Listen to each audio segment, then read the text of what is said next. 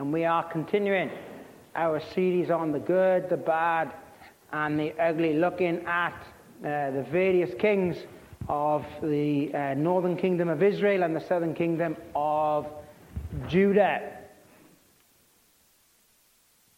Uh, I'm not going to go through um, everything, uh, all the Um, I'm not going to go through everything every week because um, we've got like 40, 39, 40 kings to get through. So if I do a recap every week, um, it's going to, by the time we come to the end of it, it's going to, it's going to be like a whole sermon just going through the kings that we've looked at. So um, we will kind of briefly summarize it. So that's what we did the first couple of weeks. That's what we did. Um, last week, and um, so, yeah. So we, we're on Ahab, uh, and last time we looked at the fact that Ahab was the king of pouting. And um, we saw, you know, that he pouted to Jezebel, he pouted to Elijah, he pouted um, to Jehoshaphat, he pouted to the prophet, he pouted to Micaiah. Um, and you just saw he was a king of pouting. But what I want to look at today is, um, is an expansion of that pouting to see that he wasn't just a king of pouting, he was a spoilt king. I don't know if you've ever noticed that um, children who pout the most are often the ones who are spoilt the most. Uh, and what happens then is you get you hear a lot today about um, entitlement. Oh, you're just entitled. Oh, you. Uh, and what people are saying is, is you've got it easy. You've got exactly what you want when you want it. And that's exactly what it was like with Ahab. He, he, he pretty much had whatever he wanted to have, but that wasn't good enough. He always wanted more. And he was just like a spoiled child. If you watch a spoiled child in the, in a supermarket or in the shops and they want something that they can't have, then there's the temper tantrum. There's the, the hands banging on the floor. There's the, you know, the, the attention drawn to themselves. The parents stood there in absolute dismay at the fact that their child is freaking out. But they're just spoiled. And when they can't get their own way, they pout. And that's what we saw with Ahab. And we can look at Ahab's life and we can say, oh, what a, you know, what a ridiculous king. Guilty as charged. Because when we don't get our own way when it comes to our praying to the Lord, we pout. And what we do then is, is we just acting like a spoilt child. Now, we might be able to see that in a physical sense and in a material sense that, you know, when, uh, when we can't have something. How many of you ever done this? How many of you have ever maybe gone to book your favorite restaurant and you can't get the seat? And then all of a sudden your hunger goes, I don't eat anymore. You were just, you were just going to go to this particular place to eat because you're starving. Yeah, well, I'm not hungry now. Move on. The restaurant's shut. Move on. Get something else to eat. Or maybe you, you're going out to, to buy an item of clothing and you go to the shop and that particular item of clothing is not there. Well, I don't, I don't want to buy anything now. When we can't have what we want, then we pout. And oftentimes, when we don't get what we want from the Lord, we pout and we act like a spoilt child. We are a child of God. We're not a spoilt child of God. In 1 Kings chapter 16, uh, and we're just going to read this. We looked at this quickly by way of introduction last time. But there's so much you can say about Ahab. We're not going to do this every time. I'm trying to do one king a week. It's still going to take almost a year to get through it. We're going to look at one king a week. But there are some kings you think, you can't even pinpoint something because so much happens. Even though Ahab only reigned for 22 years. Remember, um, Ahab is reigning for 22 years.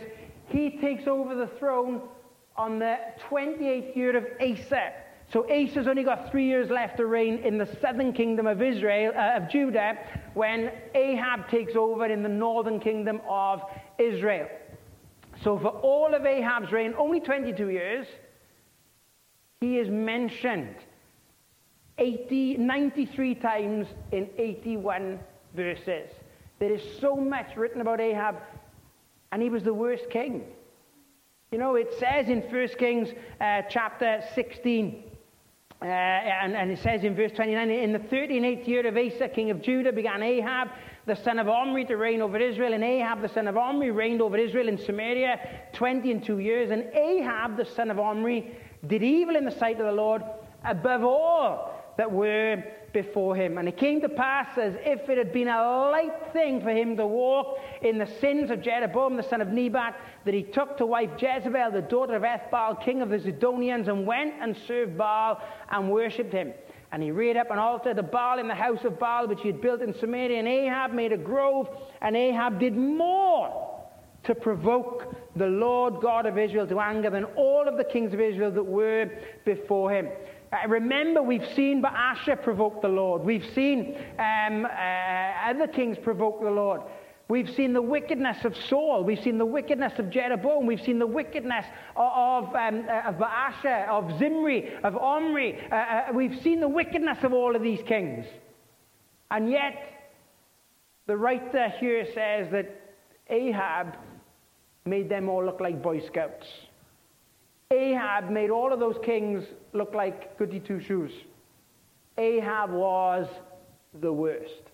I, I, we didn't read this last time, but in verse 34, there's a little footnote that says this is how bad things were in Israel at this time.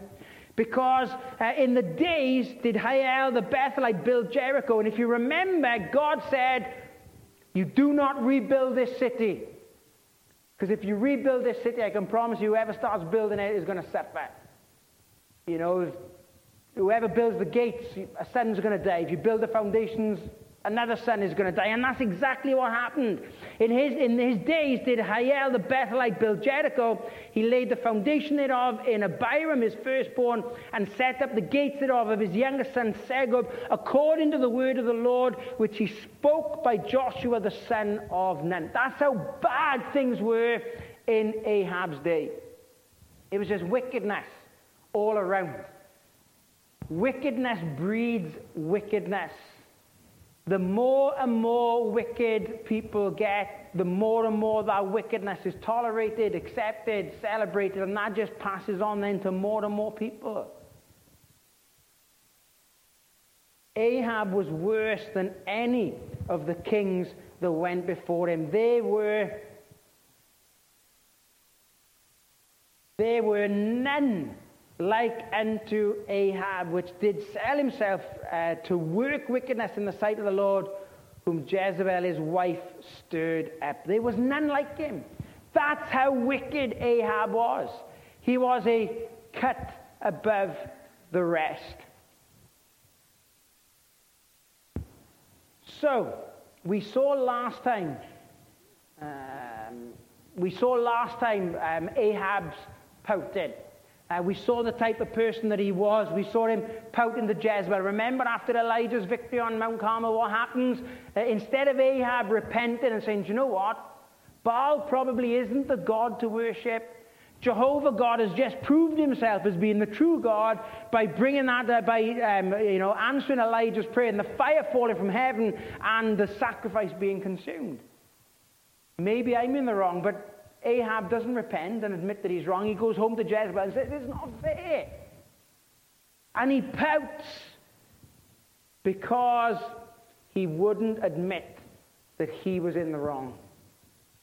We see him pouting uh, after um, Elijah's victory because he pouted when things didn't go his way. We saw him pouting to Elijah because he said, It's your fault that it's not raining in Israel. He wanted to blame somebody else. He didn't like it when things didn't go his way. We see him pouting um, to the prophet when he didn't fulfill the word of God uh, and when he had an opportunity to wipe out the Syrian army and take Ben Hadad, and he didn't do it. The prophet said, Silly boy, God's going to, you're going to have to answer for that now. But again, instead of admitting that he was in the wrong, he just wanted to blame somebody else. He pouted when he was in the wrong. We see him pouting to Jehoshaphat when Micaiah didn't agree with him. Remember when he said, Oh, I hate him. I hate that prophet. We see him pouting when he can't get what he wants. And that's what we're going to look at tonight. We're going to look at this morning the spoilt king. 1 Kings chapter 21. 1 Kings chapter 21. It came to pass after these things that Naboth the Jezreelite had a vineyard which was in Jezreel, hard by the palace of Ahab, king of Samaria.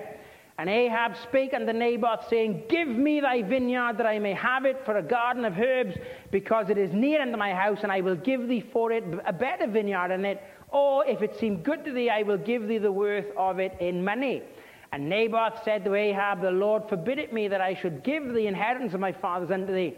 And Ahab came into his house, heavy and displeased because of the word which Naboth the Jezreelite had spoken to him, for he had said, I will not give thee the inheritance of my fathers. And he laid him down upon his bed and turned away his face and would eat no bread. Let's pray. Father, we thank you again for this day, for this time together, and for this opportunity to come around your word. Lord, we pray that you would bless to us the reading of your word today. We pray that you would speak to our hearts as we look at this spoilt king, this king who just did nothing but pout, even though he had everything that money could buy.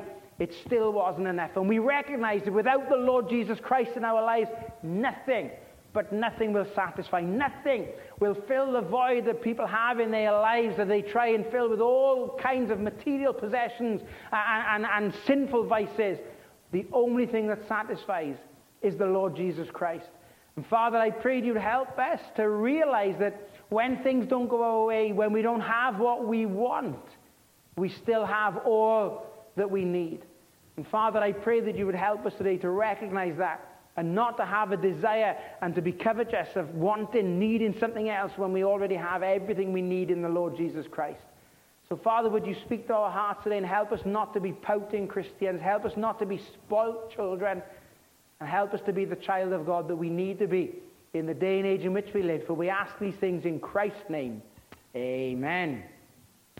So here we see Ahab pouting. He can't get what he wants. So what does he do? He's got everything. He's got a palace. He's got all the land that he needs. He's got all these people at his disposal. I mean, whatever he says normally goes.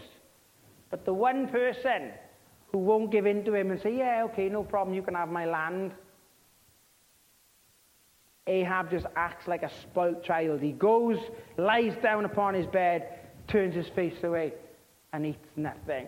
So we see here Ahab's vanity. Um, several years have passed since Elijah's wilderness journey. Israel has had several wars with Syria. Uh, the vineyards are growing in Jezreel again. The effects of the three and a half year famine have been overcome. And Naboth has a vineyard next to Ahab's palace. And Ahab wants it. He sees something, he wants it, and he offers Naboth a better parcel of land. He offers Naboth um, more land, more money. And you think, well, why wouldn't Naboth just take it? How, let me ask you this question. How many times have you read this passage of Scripture and thought, why was Naboth being so stubborn? Why didn't Naboth just say, do you know what?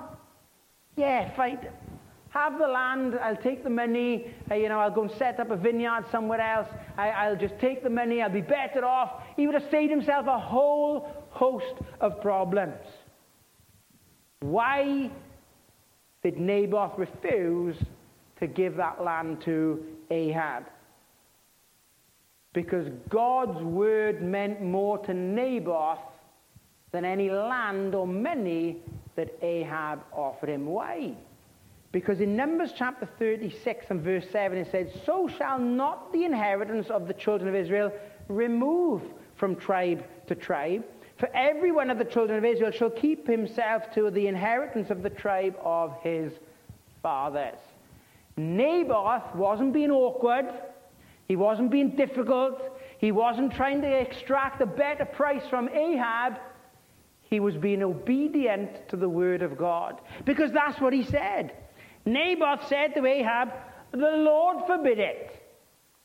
Naboth didn't say, oh, Ahab, you, you, if the price is right, maybe we can strike a deal.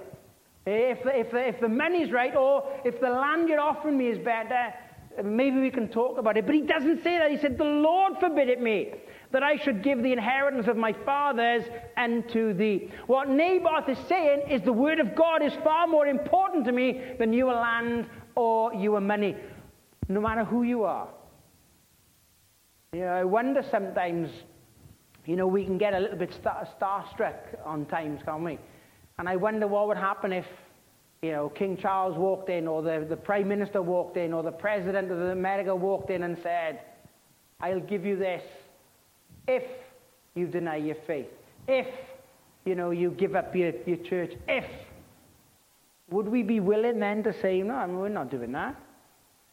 Know, what happens one day when laws are passed where it says, you can't preach the gospel?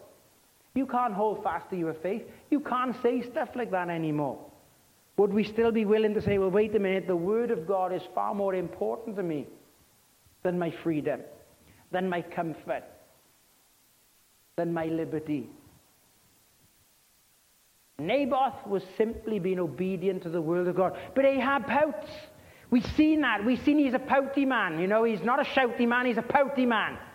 I can't get my own way, so I'm just going to pout. Ah, woe is me. And he's a spoilt brat. That's what he does. What does he do? He goes in, right, I'm not speaking to anybody, I'm going to lie down, I'm not going to eat, and I'm not going to. He's not fasting and praying, seeking the Lord's face and not eating. He's just pouting and being so. You ever had that when the kids wouldn't eat their food? And they'd sit there like they were spiting you. It makes no difference to me, I've eaten. I'm not the one who's going to try and sit there for the rest of the night and not eat. Because in five minutes' time, you are going to be the one that's hungry. What do we say? You're cutting off your nose to spite your face. That's what my parents used to say to me. Oh, you're cutting off your nose to spite your face. I had no clue what that meant until I had kids of my own. I could never understand when they said that to me, but then I'd say to my kids all the time, Well, you're cutting off your nose to spite your face. And I'd see the same blank look on their faces that I'd had on my face when my parents said it to me. But we always think we're hurting somebody else, don't we, when we're pouting, when we act this way.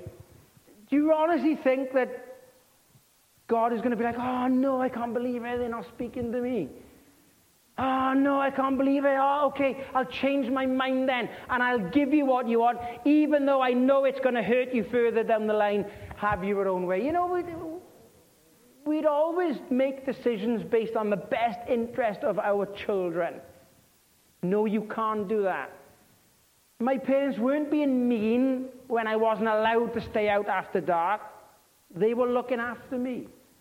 God is not being mean when He says no to something in our prayer life.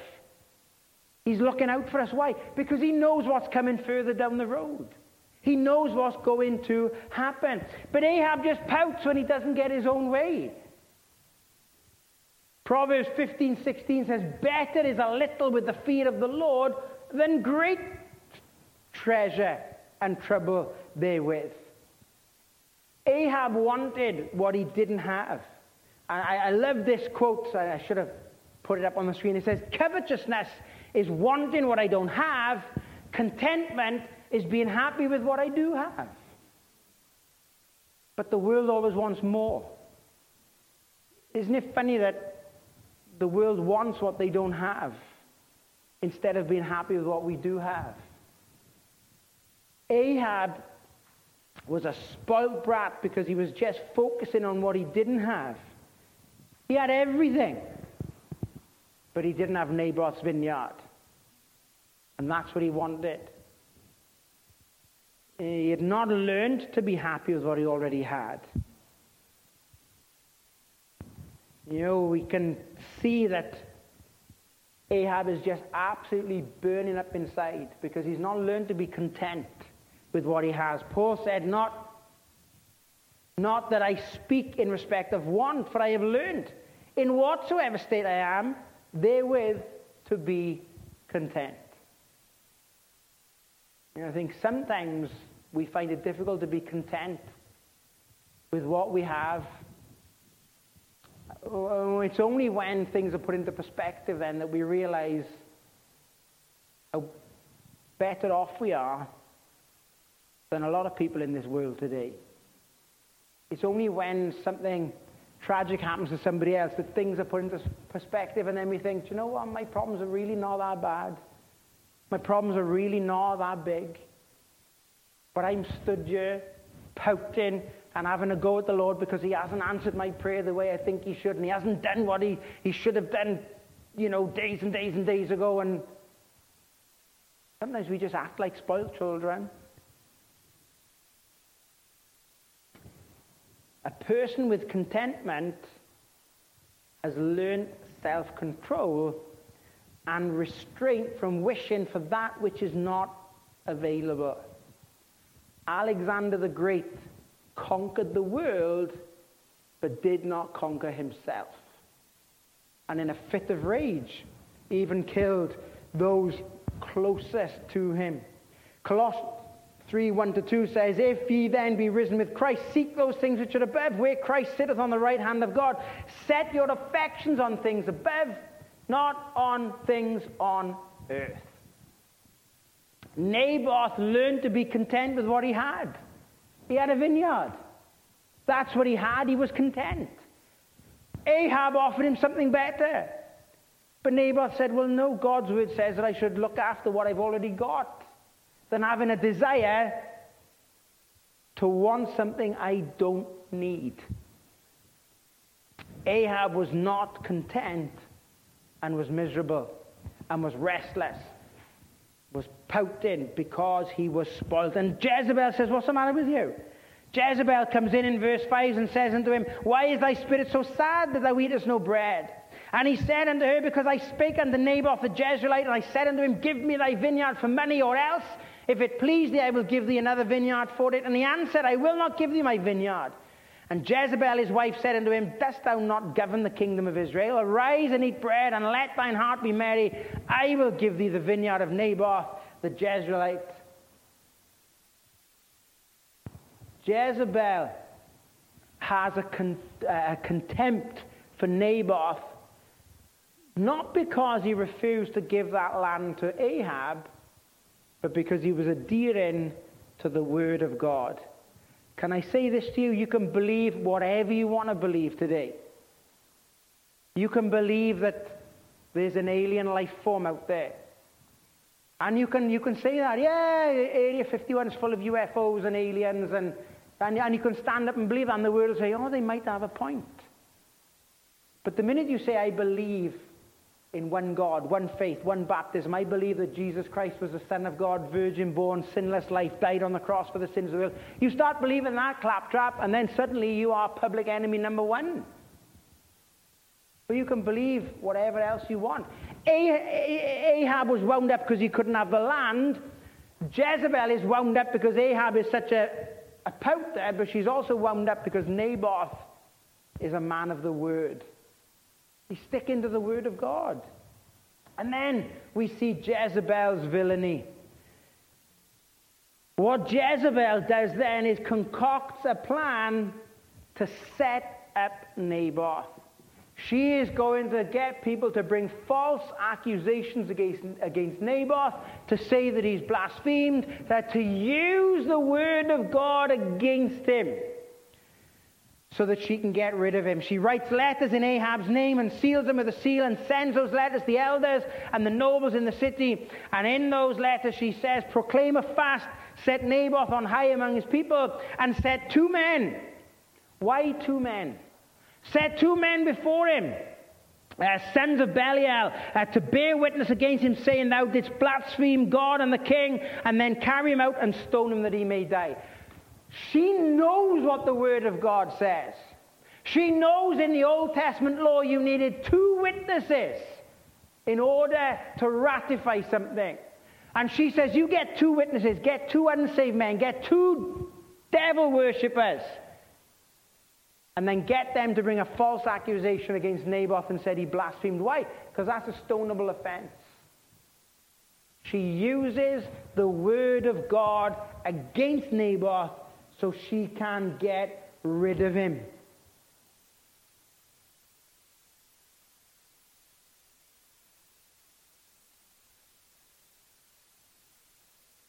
Naboth is falsely accused of these men of Belial. Uh, verse 13 says that they witnessed uh, against Naboth uh, that Naboth blasphemed. Then they sent to Jezebel saying, Naboth is stoned and is dead.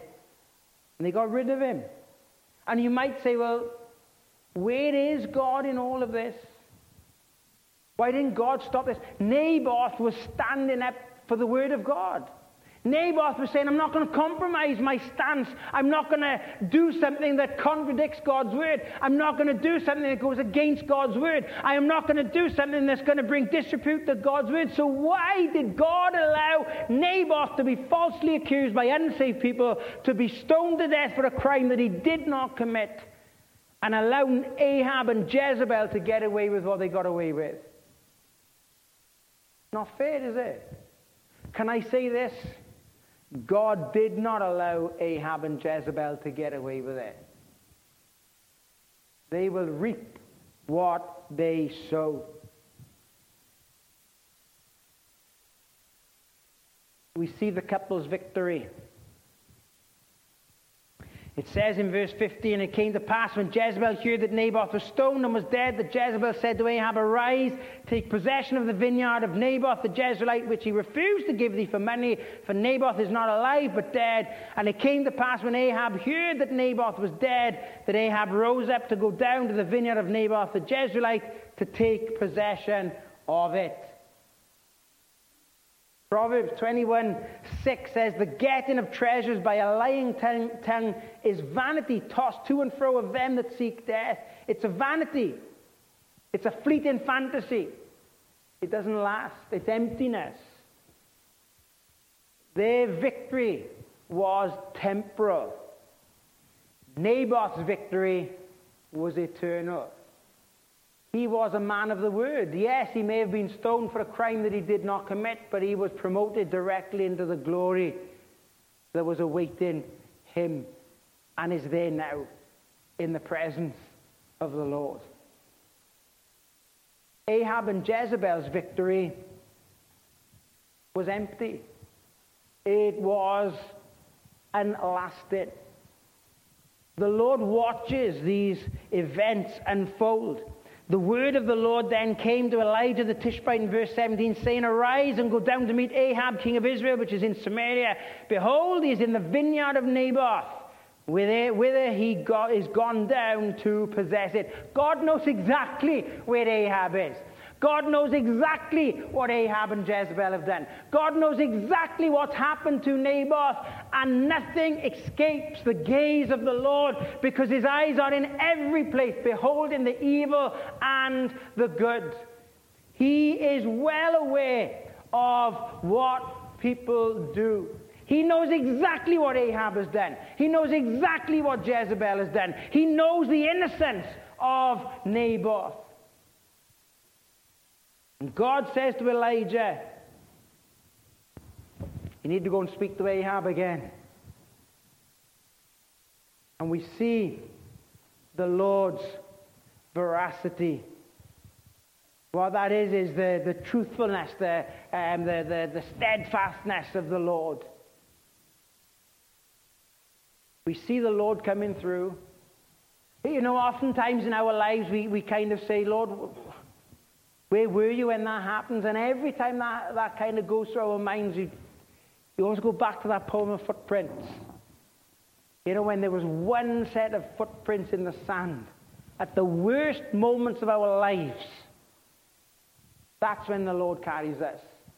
That's when the Lord says to us, I know you can't get through this on your own. I know you can't do this on your own. I know you can't cope with this on your own. But I'm not asking you to cope with it on your own. You can trust my word. He is the embodiment of truth. He's not just the embodiment of truth, He is truth. The Lord Jesus Christ said, I am the way, the truth, and the life. So we can trust Him. When things don't work out the way we think they should, we can still trust the Lord. When the world seems to be against us and Christians are falsely accused of things they haven't done because they don't line up to the narrative of the world today uh, uh, uh, and they are uh, hounded and harassed and persecuted, God does see everything that takes place in our lives and guess what? He rewards accordingly because He can be trusted. Ahab's party is about to come crashing down. You imagine Ahab, you know, the amount of times people say, well, if there's a God, and you try and witness to you, well, if there's a God, why don't he strike me down with lightning right now? Well, for two reasons. First of all, because I'm standing too close to you and he wouldn't do that to me. And secondly, because right now you're in something called an age of grace, where God is not willing that any should perish, but that all should come to repentance. You know, now you can imagine Naboth wandering around his vineyard and like, got away with it. Yeah. Look at me. I'm the king of the castle. And then Elijah comes on. Can you imagine? Can you imagine Ahab's face? Like, oh, I haven't seen this guy for ages.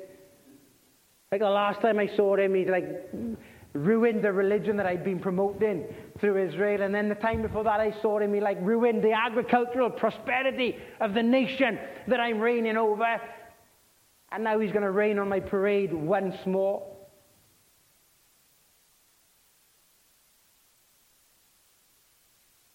What is he meant to say to Ahab? God says to Elijah, Speak to him, saying, Thus saith the Lord, Hast thou killed and also taken possession? And thou shalt speak unto him, saying, Thus saith the Lord, In the place where dogs lick the blood of Naboth, shall dogs lick thy blood, even thine. And Ahab said to Elijah, Hast thou found me, O mine enemy? Elijah is just a thorn in Ahab's flesh. Hast thou found me, O mine enemy? And he answered, I have found thee because thou hast sold thyself to work evil in the sight of the Lord. Behold, I will bring evil upon thee, and will take away thy prosperity, and will cut off from Ahab him that pisseth against the wall, and him that is shut up and is left in Israel, and will make thine house like the house of Jeroboam the son of Nebat, and like the house of Baasha the son of Ahijah, for the provocation wherewith thou hast provoked me to anger, and made Israel to sin. God says to Elijah, You just go and tell that spoilt brat exactly what's coming his way. God will not be messed with. Elijah exposes Ahab's sin. Ahab is like a rabbit caught in the headlights. He can't deny what he's done because he's, he's standing with his hand in the cookie jar. He's standing in a vineyard that doesn't belong to him, a vineyard that's been taken by force, a vineyard that's been taken by deceit, a vineyard that's been taken by something contrary to the Word of God. Ahab calls Elijah his enemy. Ahab is so blind that he mistakes his friends for foes and his foes for friends. What if he'd listened to Elijah the first time round? Then he wouldn't have had to have been on Mount Carmel. Then he wouldn't have had to have been running to Jezebel. Then he wouldn't have had to uh, uh, uh have been uh, battling uh, because he didn't obey the Lord and, and take out the Syrian army when he should have. And Elijah just tells him, You've sold yourself to work evil. You're a slave to your own sinfulness. Ahab would trade the valuable for the cheap. And you know, that's what we do sometimes. We trade the valuable, the spiritual things, for the cheap tack of this world. You know, we, we went to Istanbul. We've got no luggage. We've got no clothes at all. None. Because our luggage got lost on day one of our holiday. We go to Istanbul and I thought, oh, I'll pick some stuff up. All the Nike ticks are upside down and Adidas is spelt wrong you want some Tommy Hilfiger stuff, I, I can hook you up.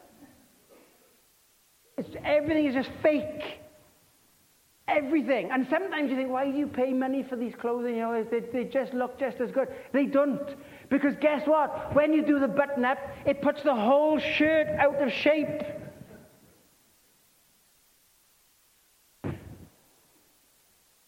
But we do that in our spiritual lives. We trade the valuable the spiritual for the cheap, for the things of the world. And the things of the world are never going to satisfy. The things of the world are never going to uh, cause us to walk any closer to the Lord. The things of the world are never going to develop us as believers in Christ, but they'll cheapen us. They'll affect our walk with the Lord, not for the better. Anytime that we choose to walk closer with the Lord, we're going to make a foolish decision. Proverbs 11:21 says, though, uh, "Though hand join in hand, the wicked shall not be unpunished, but the seed of righteousness shall be delivered." Elijah says, "When Naboth died, the dogs would lick, lick the blood of Ahab." Elijah basically tells Ahab, You are not getting away with your sins. In 2 Kings chapter 9 and verse 30, we see the fulfillment of this prophecy because Ahab's death was going to be a violent one. Jezebel, the Lord said, The dogs shall eat Jezebel by the wall of Jezreel, him that dieth of Ahab in the city, the dog shall eat, him that dieth in the field shall the fowls of the air eat. That was the prophecy in 1 Kings 21 given by Elijah to Ahab.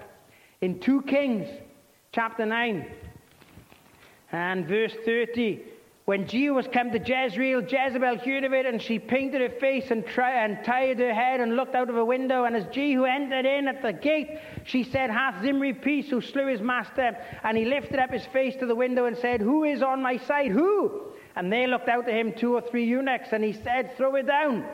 So they threw it down, and some of her blood was sprinkled on the wall and of the horses, and they trod it underfoot. And when he was coming, he did eat and drink and said, Go see now this cursed woman and bury her, for she is a king's daughter. And they went to bury her, but they found no more of her than the skull and the feet and the palms of her hands.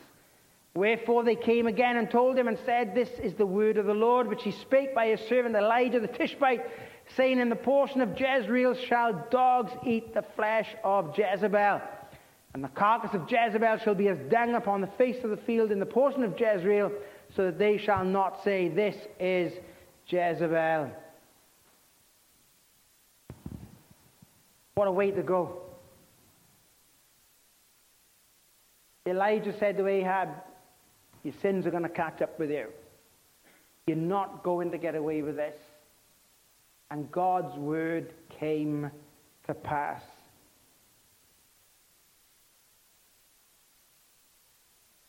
Elijah's word did move Ahab somewhat. In verse 27, it says, It came to pass when Ahab heard those words that he rent his clothes and put sackcloth upon his flesh and fasted and lay in sackcloth and went softly. And the word of the Lord came to Elijah the Tishbite, saying, See then how Ahab humbleth himself before me, because he humbleth himself before me. I will not bring this evil in his day, but in his son's day will I bring this evil upon his house. For the first time, Ahab is moved by the word. Some people say, Did Ahab repent and accept the Lord? And is Ahab saved? Absolutely not. I don't believe for a moment. Ahab is moved because he was caught out. There's a difference between, between being repentant and being sorry. Being repentant means that you are mortified by what you've done and you change your attitude and opinion and you don't do it again. You're sorry when you get caught out. You can get away with stuff for so long, but once you're caught, you are sorry. I believe Ahab was sorry. Not because he'd killed Naboth, not because he'd led the nation to worship Baal, not because he'd wrongly married Jezebel, which the Bible forbid him to do in the first place, not because of any of that. He was sorry because God caught up with him. His sins caught up with him. Ahab was about to reap what he had sown, and like a spoilt child, instead of saying, Oh, what have I done? I repent. He basically says, sorry.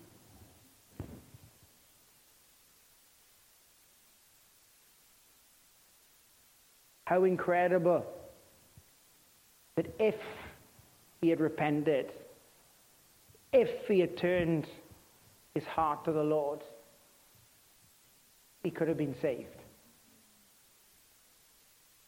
You know, I, remember um, Chris Bluto, his testimony. Uh, Chris Bluto grew up as a, as a Catholic, um, and uh, Meg was uh, saved uh, in a Baptist church, and they were getting ready um, to get married. They were doing a, um, the premarital course, and the pastor basically just gave Chris the gospel.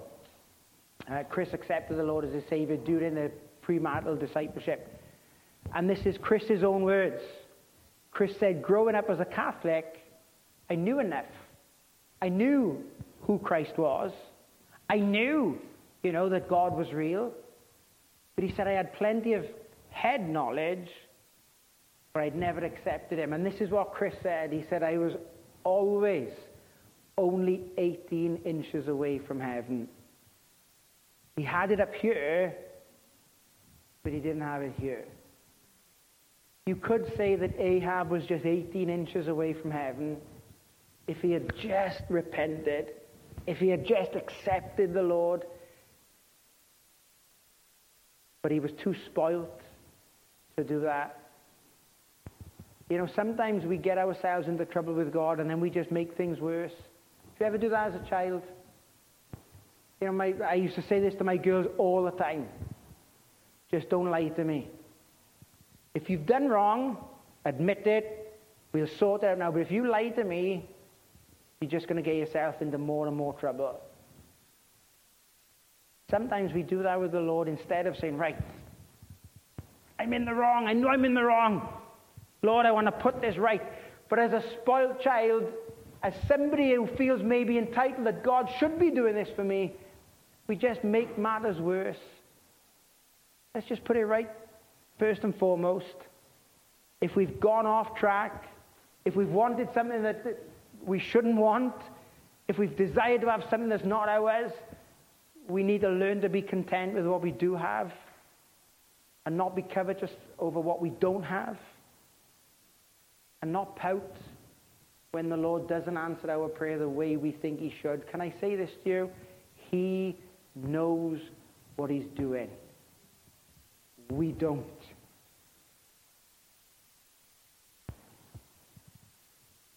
It says in 1 Kings chapter 22 and verse 37. And this is talking about Ahab. And the king died and was brought to Samaria, and they buried the king in Samaria. And one washed the chariot in the pool of Samaria, and the dogs licked up his blood. And they washed his armor according to the word of the Lord, which he spake. Exactly what Elijah said would happen to Ahab happened. Exactly what Elijah said would happen to Jezebel happened. So what? So that means we can trust God's word. If God has made a promise, he will not, cannot go back on that promise. God's word can be trusted. But sometimes a spoilt child will not listen to the advice of their parents, even if their parents know better because they want their own way. Can I say this to you, child of God? Don't think getting your own way is going to fix everything. Because half the time, we haven't got a clue what we're doing. But I'm thankful I serve somebody who knows exactly what he's doing. In the times that we don't know what to do, let's just trust him. You know, sometimes that saying is a bit cliche to let go and let God. Sometimes we just need to put our hand in His hand and say, Lord, lead on. Because I don't know where I'm going. I don't know what I'm doing. And I can't cope with this situation I find myself in. So, Lord, just lead the way. And I'll just hold on to your hand. And I'll trust you.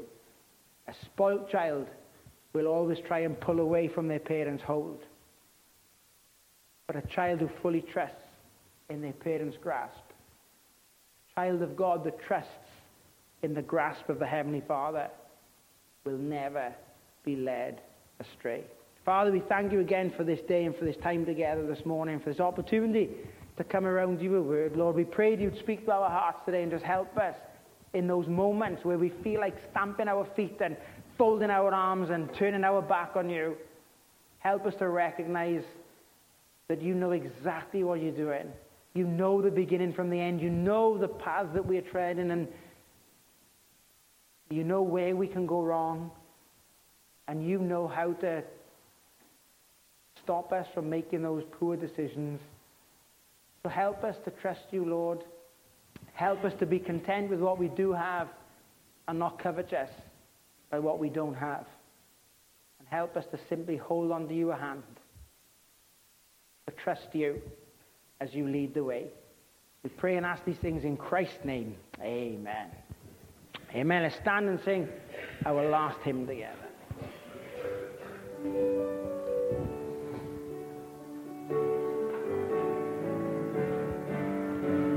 Was down at the feet of